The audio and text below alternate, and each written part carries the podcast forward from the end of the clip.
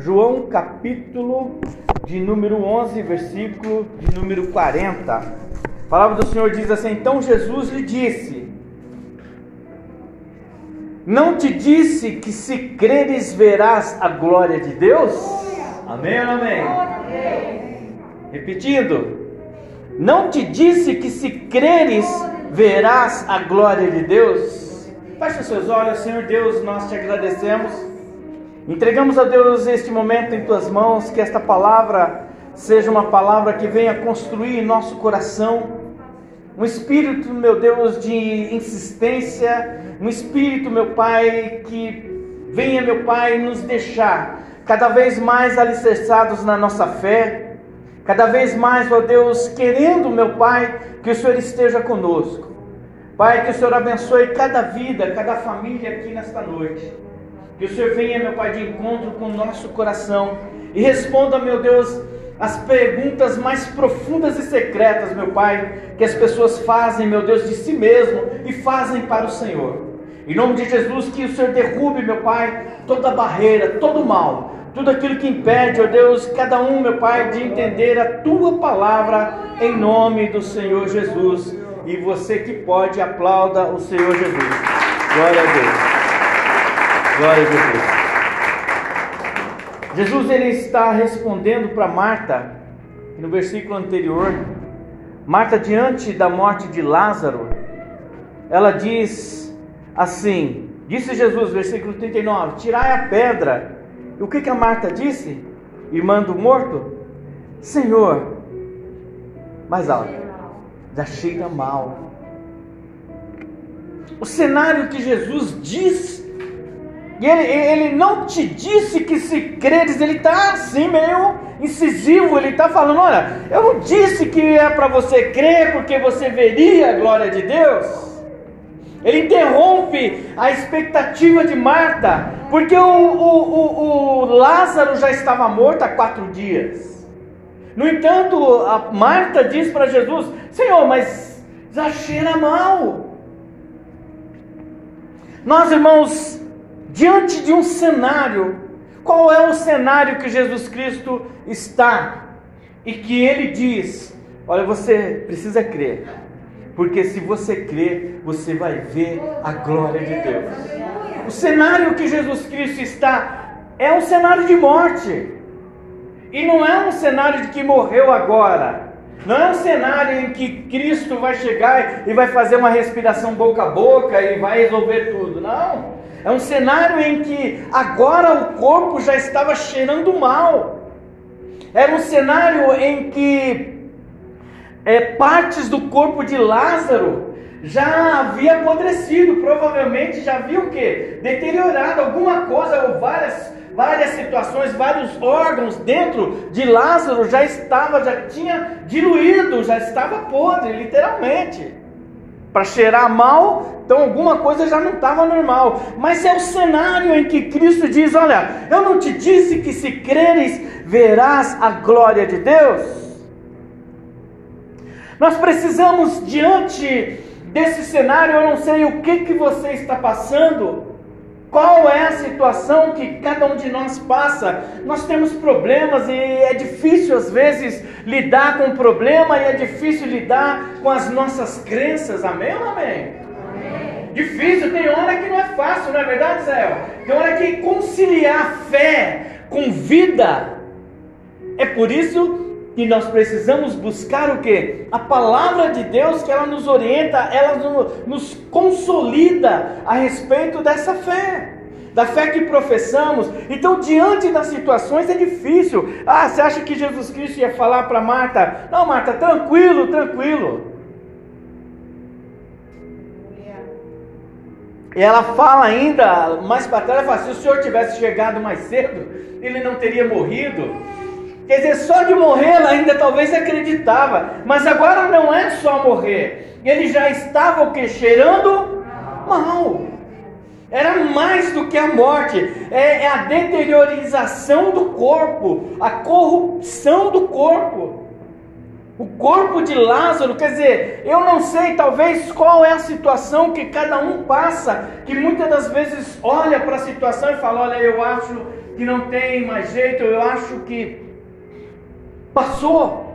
Não tem mais jeito. E, e, Deus está falando, Jesus Cristo falando, não te disse que você precisa crer para que a minha glória seja o quê?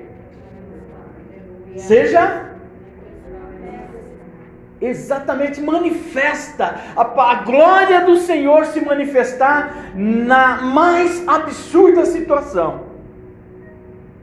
E é interessante porque são alguns fatores, né, que nos levam a não ver a glória de Deus. Porque Marta ela estava tão envolvida na tristeza, e é interessante nós pensarmos que Marta e, e Maria se envolveram tanto com a ausência desse ente querido que era o irmão, e quantas pessoas nós perdemos ao longo desses dias, desses anos, que a gente já pode falar anos, na pandemia, quantas pessoas, quantas pessoas próximas ou quantas pessoas distantes que nós perdemos e a gente chorou.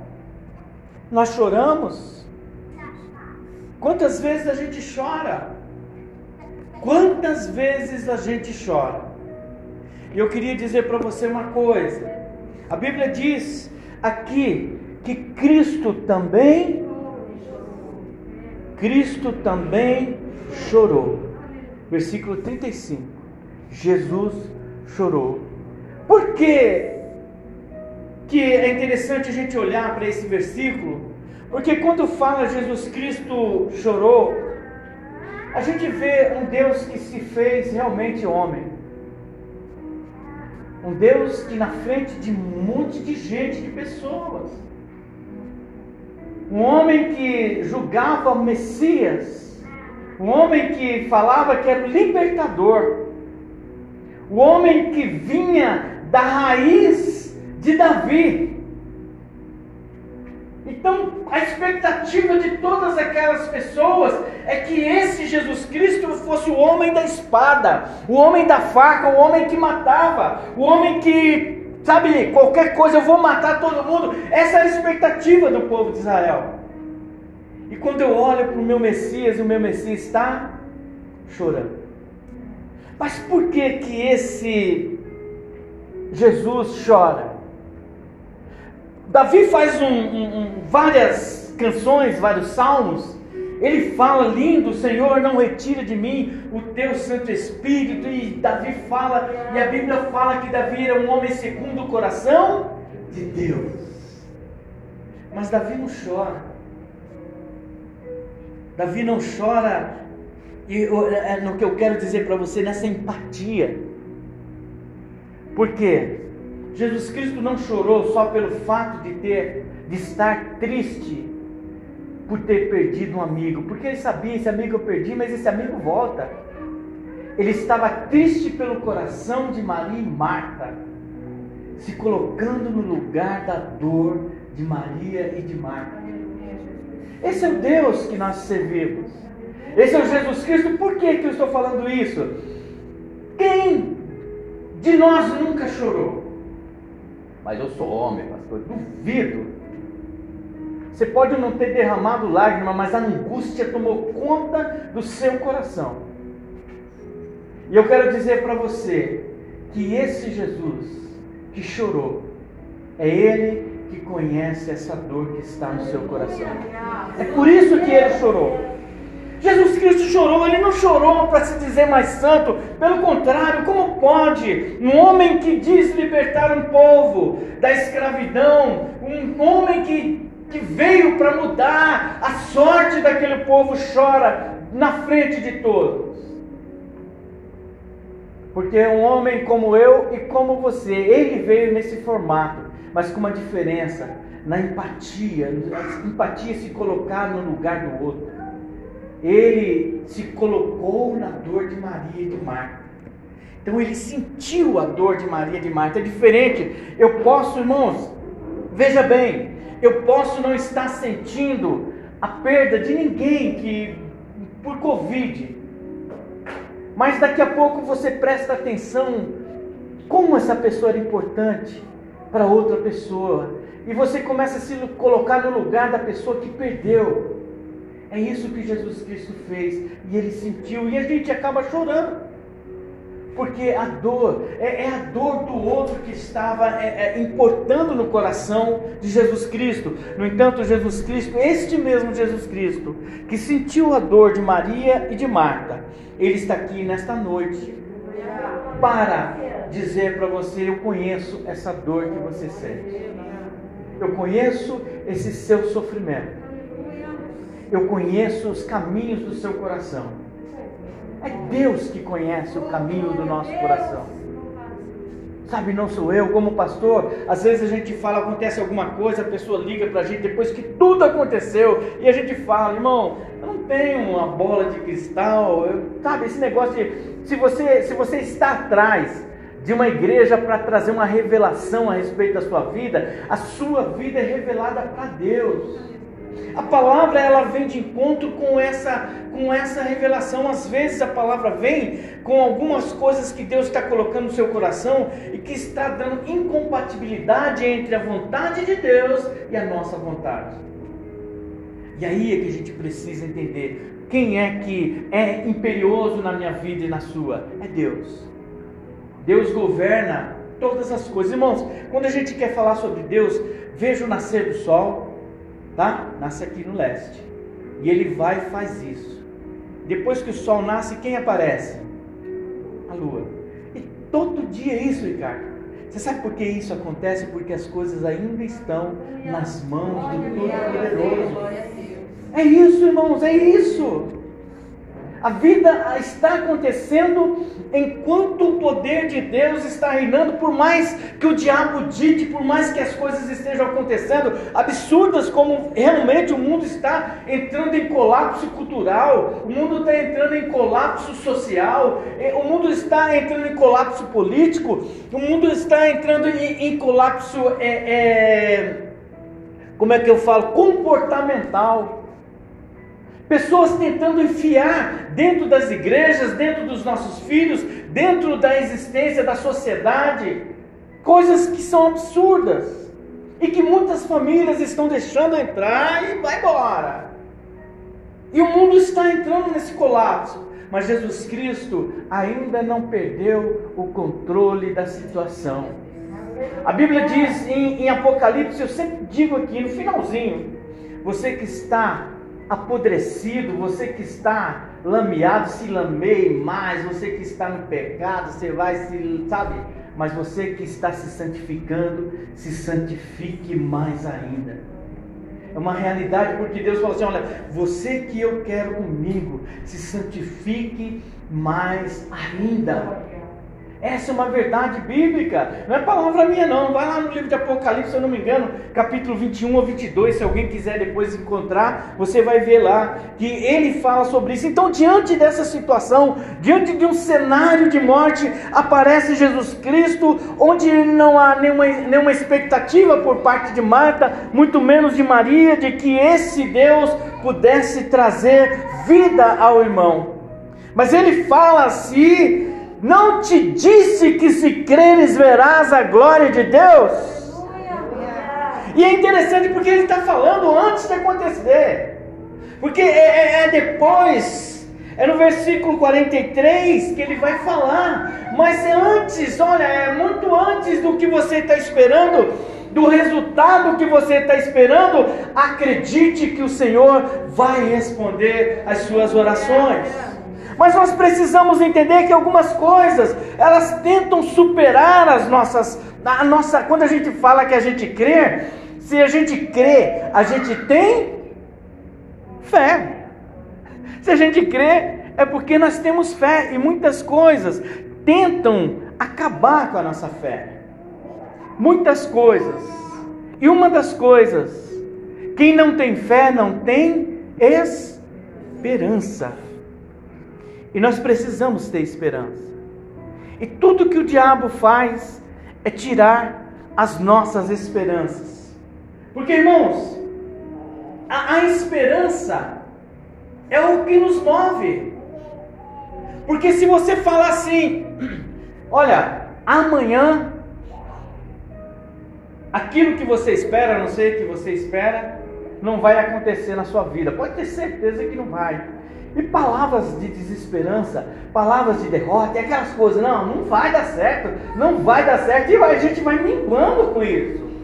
E às vezes o, o diabo coloca é, é palavras desse porte para exatamente você não entender isso que Deus, que Jesus Cristo disse. Eu não te disse que se creres verás a glória de Deus. Ele está falando, ele acredita em mim. Se você crê em mim, você verá a glória de Deus. E muitas coisas tentam surrupiar essa esperança. E a desesperança ela causa em cada um de nós a falta de paciência. Porque quem tem esperança verdadeira tem paciência. Nós precisamos ter paciência. Nós precisamos estar tranquilos. Eu estava falando sobre isso lá no Barreto, irmãos. Nós precisamos de tranquilidade a respeito das nossas orações. Em Provérbios já fala assim: de tudo guarda o seu Coração, guarde as suas emoções, guarde as suas intranquilidades. Sabe, nós precisamos orar, nós precisamos colocar a nossa oração, depositar a nossa oração em Cristo Jesus e, e esquecer, Senhor, quando o Senhor bem achar, traga-me uma resposta sobre a minha oração. E nós somos assim?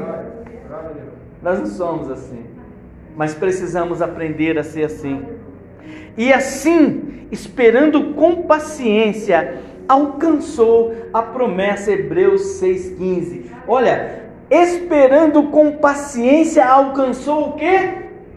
A promessa. Quem acha que tem promessa em Deus? Levante, então tenha paciência em nome do Senhor Jesus. Tenha paciência, porque a impaciência ela vai trazer respostas que não são respostas de Deus a impaciência vão trazer deduções que não são deduções que nos levam à verdadeira resposta de Deus. É, eu acho que vai ser assim. E, é interessante que a gente ainda fala, eu acho que vai ser assim. Nós, nós, nós, jogamos o achismo em cima de uma coisa que é muito. parece que na nossa mente é certa e não é certo. Aí nós precisamos esperar em Deus, que diz o Salmo 40: Esperei com paciência no Senhor, e Ele inclinou para mim. Veja bem, olha, quando nós esperamos com paciência em Deus, Ele um dia, na vontade, não é na vontade, no tempo dele, Ele se inclina para nós e fala assim: E ouviu o meu clamor. Nós queremos ver a glória do Senhor. Amém ou não amém? amém? Que nós tenhamos paciência, porque Deus ele vai se inclinar para nós. Deus vai ouvir as nossas orações. Ele já ouve as nossas orações. Mas Deus sabe o momento certo que cada um de nós vai ser atendido por essas orações. Irmãos, é, é, é, muito prático a gente entender quando Deus vai ouvir as nossas orações. Não. Porque muitas das vezes a pessoa está aqui na igreja e ela vem pedindo coisas materiais, né? E ela fala assim: Senhor, me dá um carro. Aí Deus lá de cima fala: Tira a carta primeiro. Não é verdade? É assim. É só para a gente entender o que, é o pedido desconexo da verdade. Às vezes está pedindo alguma coisa, mas Deus está querendo dizer: olha, mude primeiro, sabe? Produza algo que eu possa abençoá-lo. Porque em nós o, o problema não está em Deus, irmãos. Nunca esteve em Deus. O problema está em nós. O salmista, o salmista, ele lá no, no Salmo 51, no verso 8, 7, ele diz assim: Eu pequei, pequei somente contra ti, Senhor problema não está na nossa existência, nós não somos malditos. Sabe, esqueça essa frase que às vezes as pessoas dizem para si mesmo: ah, eu sou maldito, eu não dou certo, não sei o que. Não, o problema está em nós resolvermos as coisas com nós mesmos, estarmos dispostos a pagar esse preço de corrigir. É nós, sabe? Nós precisamos olhar para esse homem interior, esse homem que o apóstolo Paulo fala: de mim, eu, pela minha própria natureza, eu não produzo nada de bom, porque o bom, que é bem, é isso eu não faço, mas o mal eu faço com uma facilidade. E a gente precisa entender isso. É coisas que estão ligadas à nossa existência. E Deus quer que nós sejamos seres humanos. Amém ou não amém? Mas humano que tenha condição de se relacionar com Ele em uma espiritualidade digna, uma espiritualidade plena e essa espiritualidade é que nos traz esperança, olhar para as coisas, ainda que estejam tão assim aplanadas, parecendo um deserto assim. Você fala, eu sei que o meu redentor vive, ele vai trazer resposta, e ele vai trazer no meio dessa secura. Pode, Ezequiel, Ezequiel, né? Pode esse ossos terem vidas? Qual a resposta do profeta? Tu sabes. Qual é a sua situação? Pode essa sua situação, você não consegue responder, nós não conseguimos responder, o pastor não consegue responder, mas você mesmo pode responder para Deus: Deus, tu sabes. Porque o Senhor sabendo, eu vou esperar no Senhor, e eu sei que eu posso crer e verei a glória do Senhor na minha vida. É essa a colocação, porque ele está diante de um quadro de morte, ele não está só diante de um quadro de morte, como ele está diante de um quadro de um apodrecimento, um homem que está apodrecendo. E a desesperança, ela veio exatamente para tirar de nós a, a, satisfação de estar na presença de um Deus, muito embora talvez a sua oração ainda não foi respondida, mas você acredita que Deus, ainda que a resposta não seja a que você quer, mas a resposta de Deus vai te trazer paz, vai te trazer alento. É isso que, irmãos, estar na presença de Deus não é esperar de Deus, não é esperar de Deus sempre o sim para as nossas orações, é esperar de Deus a resposta. É isso que nós precisamos entender, é a resposta. Porque muitas das vezes nós queremos a resposta de Deus. Deus, o Senhor bem que podia fazer isso comigo. Mas, irmãos, esta resposta, se Deus der a resposta que nós queremos, e se essa resposta de Deus não mudar nada aqui dentro, você pode ter certeza que não foi Deus que respondeu, porque Deus ele é perfeito em tudo que faz. Ele é perfeito. A resposta de Deus, ela vem para a minha vida e para a sua vida e muda o nosso interior. Ele muda, ele tira o homem daquela posição ao qual ele se encontrava e coloca numa outra posição, porque a resposta é dele. A resposta de Deus não trata só da situação, a resposta de Deus trata do nosso coração. Sabe, Ricardo, a resposta de Deus, ela trata do nosso coração. Não existe nada que o homem possa fazer. Porque muitas das vezes é interessante. É, é, quando não é a resposta de Deus, irmãos, pode parecer meio estranho o exemplo que eu vou dizer para vocês. Mas é assim: quando é resposta de Deus, há uma satisfação, há um prazer nessa existência nossa, há um prazer de estar servindo ao Deus que Ele consolida as nossas expectativas, Ele consolida a nossa esperança. Vamos ter esperança hoje, amanhã e depois e depois, até o dia da volta do Senhor, que consolida mais ainda a nossa esperança, a nossa esperança maior. Porque quando nós temos resposta de algumas coisas que nós pedimos e não tem base, porque o Tiago fala: olha, vocês pedem mal demais. O livro de Tiago fala isso. É semelhante, sabe o que, irmãos? Cachorro quando corre atrás do carro. O cachorro feroz atrás do carro. Você parou o carro. Está atrás do que mesmo? É verdade, porque não tem, não tem fundamento naquilo que a gente está pedindo. A gente está pedindo, mas a gente nem sabe o que, que a gente quer. Senhor, responde. Mas ele fala, filho, se eu te responder essa oração, sabe, ela não vai ter nenhum sentido na sua vida, ela não vai mudar nada, o seu caminho vai continuar errôneo como sempre. Mas a resposta de Deus, a resposta das nossas orações. Talvez eu, eu sei de pessoas que têm aqui coisas profundas para Deus responder, e Deus talvez não tenha respondido exatamente por isso. Ele quer consolidar, não é a, a, a resposta sua em relação ao que você quer, Ele quer consolidar a sua relação com Ele. Sabe, se você ganhar esse presente, o que você vai fazer com ele? Sabe, é como o ladrão da cruz. Nós temos dois ladrões. Um fala uma coisa e o outro fala outra. Eu ministrei uma vez sobre isso. O primeiro ladrão ele diz assim: Senhor, olha, faz assim, liberta o Senhor e me liberta. E pronto, e cada um vai viver a sua vida diária. E qual foi a, a, a, a, a indagação do outro?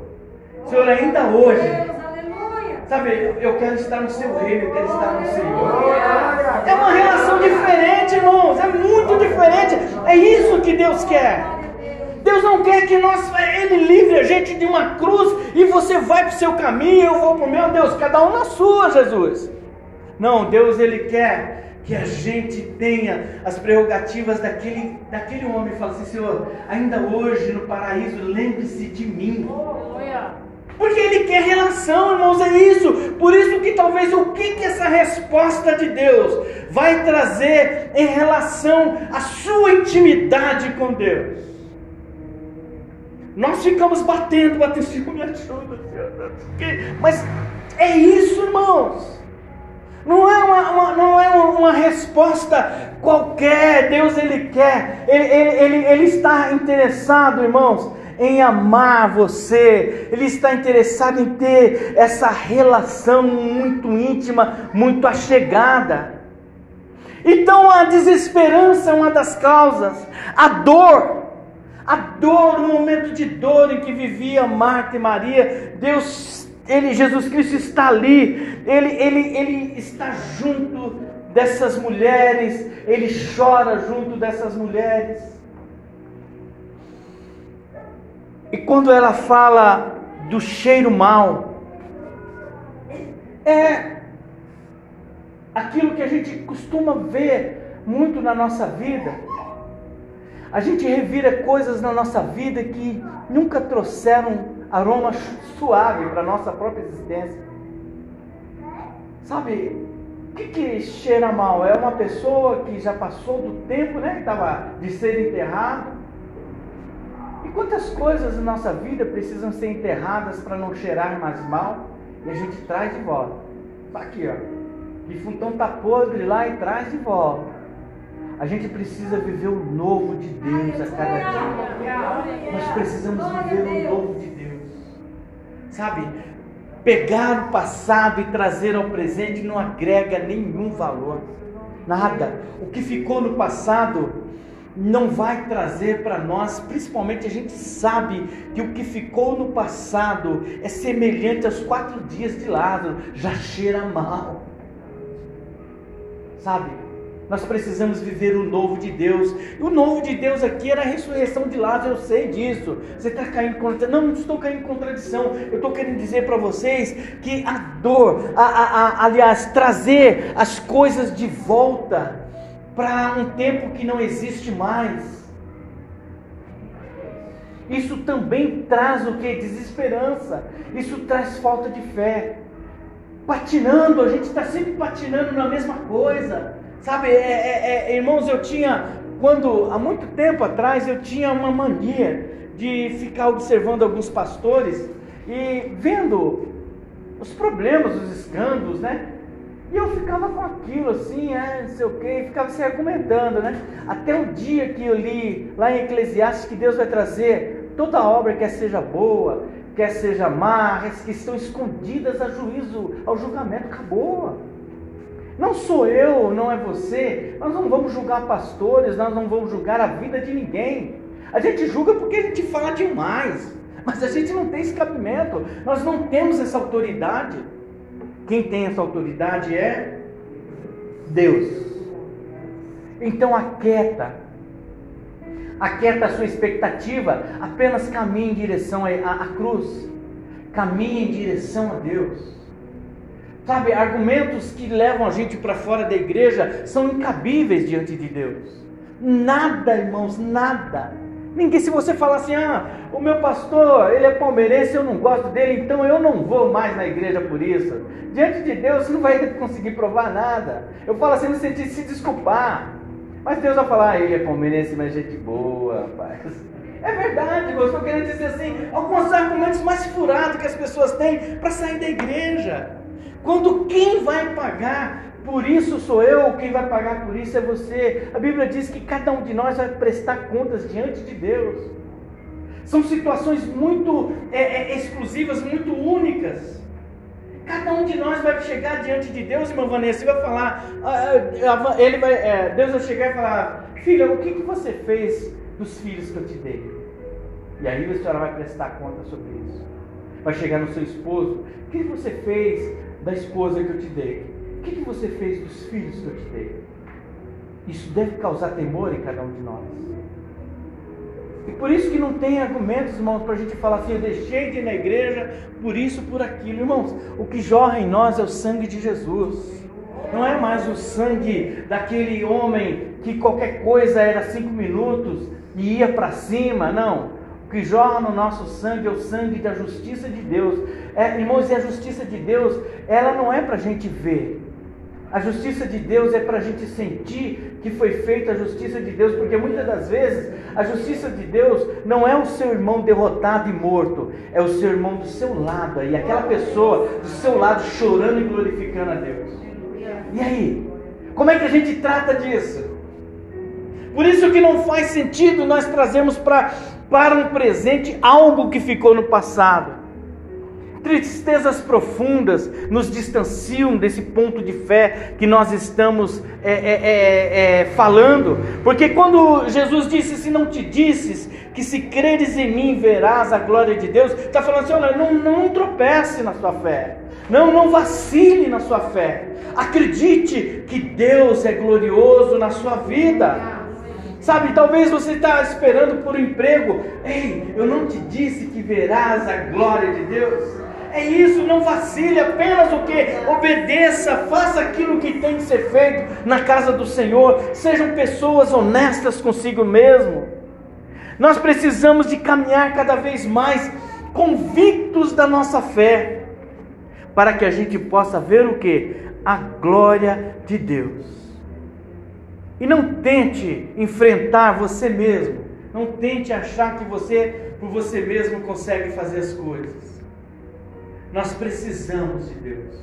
Nós somos seres carentes e dependentes do Senhor. Mas para isso, irmãos, por que, que eu, eu coloquei nós precisamos olhar para nós e sabemos que precisamos de Deus? E qual é a nossa conexão com Deus? Através da palavra e oração. E aí, a gente vai ver que Cristo em Marcos 14, 38, ele deixa claro sobre isso. Lá em Marcos 14, 38, ele diz assim: ó, Vigiai e orai, para que não entreis em tentação. O espírito, na verdade, está pronto, mas a carne é fraquinha, fraquinha, fraquinha. Por isso que o apóstolo Paulo fala assim: olha, quando ele fala da, da, da, da carne, ele está falando de nós dessa existência nossa. A nossa existência, Ricardo, é fraco, nós somos fracos. Mas quando nós nos atentamos a Deus, quando nós buscamos a presença do Senhor Jesus, nós nos fortalecemos. E é isso que ele está querendo dizer. Olha, você busque ao Senhor, ore sem cessar. Para quê? Para se fortalecer. Irmãos, não existe promessa de vida fácil. Esse negócio de falar vida fácil é mentira. Nem no mundo e nem muito menos na igreja. Nem no mundo, nem na vida secular, nada é fácil. Agora existe uma diferença, irmãos, quando nós oramos, quando nós buscamos a presença de Deus, é que Deus traz um, um consolo, Deus traz um refrigério para as nossas situações, as quais o mundo não consegue entender. E é isso que o diabo tenta surrupiar, é isso que o diabo tenta tirar. E nós precisamos orar e orar com muita fé. orar com convicção, conversar com o Senhor. Eu sei que o Senhor vive, eu sei que o Senhor reina. Me ajuda, sabe? Quando a gente fala para Deus ajudar, fala assim: Deus, sabe, me ajuda pelo menos nesse momento em que eu não consigo entender o que está se passando na minha vida. É isso, muitas vezes a gente não sabe o que está acontecendo na nossa vida. Mas ore com fé. Ore a, veja assim, ora, a fé. Por que, que nós precisamos orar com fé? Porque em Hebreus 1, 11, 1 diz: Ora, a fé é o firme fundamento das coisas que se esperam. Nós esperamos em Deus, amém? amém. E a prova das coisas que não se vê. Nós esperamos naquilo que a gente não vê. Mas nós esperamos em quem? Em Cristo Jesus. E é isso que o, o Jesus Cristo está falando para Marta. Eu não te disse que se creres, verás a glória de Deus? Tiago 1,6 ele diz que quando a gente for orar, ele quer nos ensinar a orar. Ele diz assim: peça, porém, com fé, em nada duvidando. Acredite que a sua oração está sendo ouvida por Deus. Ele, o, o Tiago diz assim: porque o que duvida é semelhante à onda do mar que é levada pelo vento e lançado de uma parte para outra. Isso, ó. Nós precisamos ter convicções e esta nossa convicção está em quem? Em Cristo Jesus. Por quê? Porque em Cristo Jesus nós conseguimos declarar que nós veremos a glória de Deus. E nós precisamos orar. Se Deus não responder, fique apenas quieto. Como eu falei, as respostas de Deus não são as nossas respostas. Ele diz: O meu pensamento não são os seus. Ele diz: O pensamento do Senhor é mais elevado. Irmãos, o Criador conhece a, a, a criatura. No entanto, o que nos cabe fazer é acreditar em Deus, que todas as coisas estão diante dele. E aí nós vamos aprender em Filipenses 2,14: Fazei todas as coisas sem murmurações e nem contendas, e principalmente a sua oração, porque tem gente que se contenda com Deus. Ah, eu vou deixar para lá. E a primeira vítima de uma oração não atendida, quem é? Aí igreja. A igreja. A igreja é fraquinha demais. A oração do pastor não, não deu 500 decibéis, sabe? Mais ou menos assim. E não é isso, irmãos. É a sua fé é que vai mover o coração de Deus. E o propósito de Deus na resposta que Ele vai dar para a sua oração. É preciso ter sabedoria para entender resposta de Deus. Porque, como eu falei, se a resposta de Deus te trouxer uma verdadeira aproximação a Ele, eu tenho certeza que Ele vai responder as suas orações. Senão eu quero dizer, não, também vai, então não vou orar mais. Não, busque mais. Se você está orando, ore mais ainda.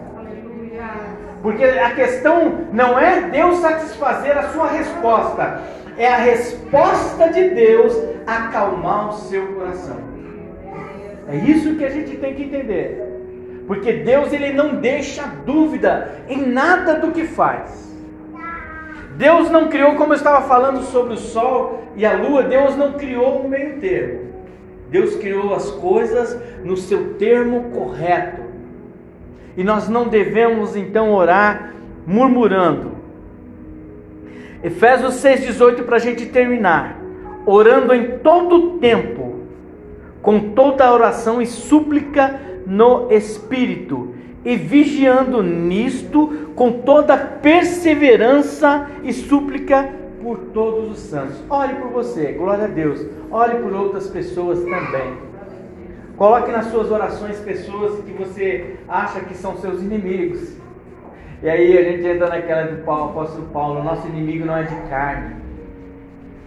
Nós não temos inimigo de carne. Sabemos que o espírito contrário, o diabo ele vai entrar naquele que realmente considerar como amigo. E a gente, vou dizer assim, irmãos, A gente acaba considerando o amigo, o, o demônio como amigo quando os piores pensamentos tomam conta da nossa mente e a gente dá legalidade para esses pensamentos. Nós nos associamos ao inimigo. Agora comece a pensar nas coisas do alto que o apóstolo Paulo fala. Comece a pensar naquilo que te traz esperança. Comece a pensar num Deus que vai aliviar todas as dores do seu coração. Comece a pensar num Deus que te ama acima de todas as coisas. Comece a pensar num Deus que está olhando para as dores do seu coração. E que ele não está lá olhando do trono dele. Não. Ele está lá e ele te ama. Busque, se você está buscando a Deus, e eu tenho certeza que você vai, como a palavra diz, se creres, verás a glória de Deus. Porque, irmãos, eu, eu achei até interessante um dia que a Bia falou sobre isso numa, a respeito de uma pregação que eu estava ministrando aqui. No versículo 43 de João, ele diz assim: Lázaro, vem para fora. Mas nós estamos falando de um corpo podre. Nós estamos falando de um homem apodrecido. Você consegue dimensionar onde essa voz chegou? É porque essa voz não tem limites. É isso, essa voz não tem limite para ela. Você consegue entender uma pessoa morta, não só morta, mas podre. E aí ele fala: Lázaro, levanta. É com essa voz que Deus quer que você tenha poder para declarar sobre todas as coisas. Porque no Senhor nós somos mais que vencedores. Ei, se creres, verás a glória de Deus. E a glória de Deus está nas coisas mais absurdas. Mas é glória de Deus. Se você está orando, ore mais. Se você está buscando, busque mais. Nunca se esqueça, Deus não vai deixar de ser Deus pelos nossos vacilos. Deus não vai deixar de ser Deus pelas nossas estupidez. Deus não vai deixar de ser Deus por sermos carnes demais. Mas a gente vai ter contato com esse Deus quando a gente renunciar a essa carne nossa e a gente entrar nesse espírito, entrar nesse desejo de se conectar com Deus. Deus transforma, transforma a minha vida. Como nós lemos aqui, nós cantamos: sonda-me, sonda-me e conhece-me. E é interessante, se você abrir os Salmos de 139, nós vamos abrir só para a gente é, encerrar você vai ver o finalzinho dele é algo que me deixa muito encantado. Versículo 23 e 24 do Salmo 139, ele diz assim: Sonda-me, ó Deus, e conhece o meu coração. Prova-me e conhece os meus pensamentos. E aí ele diz: Vê se há em mim algum caminho mau e guia-me pelo caminho eterno. Deus tem uma eternidade para nós. Por isso não negocie a sua eternidade com qualquer coisa desse mundo. Deus tem algo mais precioso do que você pode imaginar, mas é sublime, é algo que está além, muito além dessa existência. Por isso que a gente tem que entender respostas de Deus, que elas tragam tranquilidade e paz ao nosso coração. Vamos ficar em pé em nome do Senhor Jesus. Na, veja bem, então grave esta frase, este versículo. Não te disse que se creres verás a glória de Deus? Você acredita? Então aplauda o Senhor Jesus.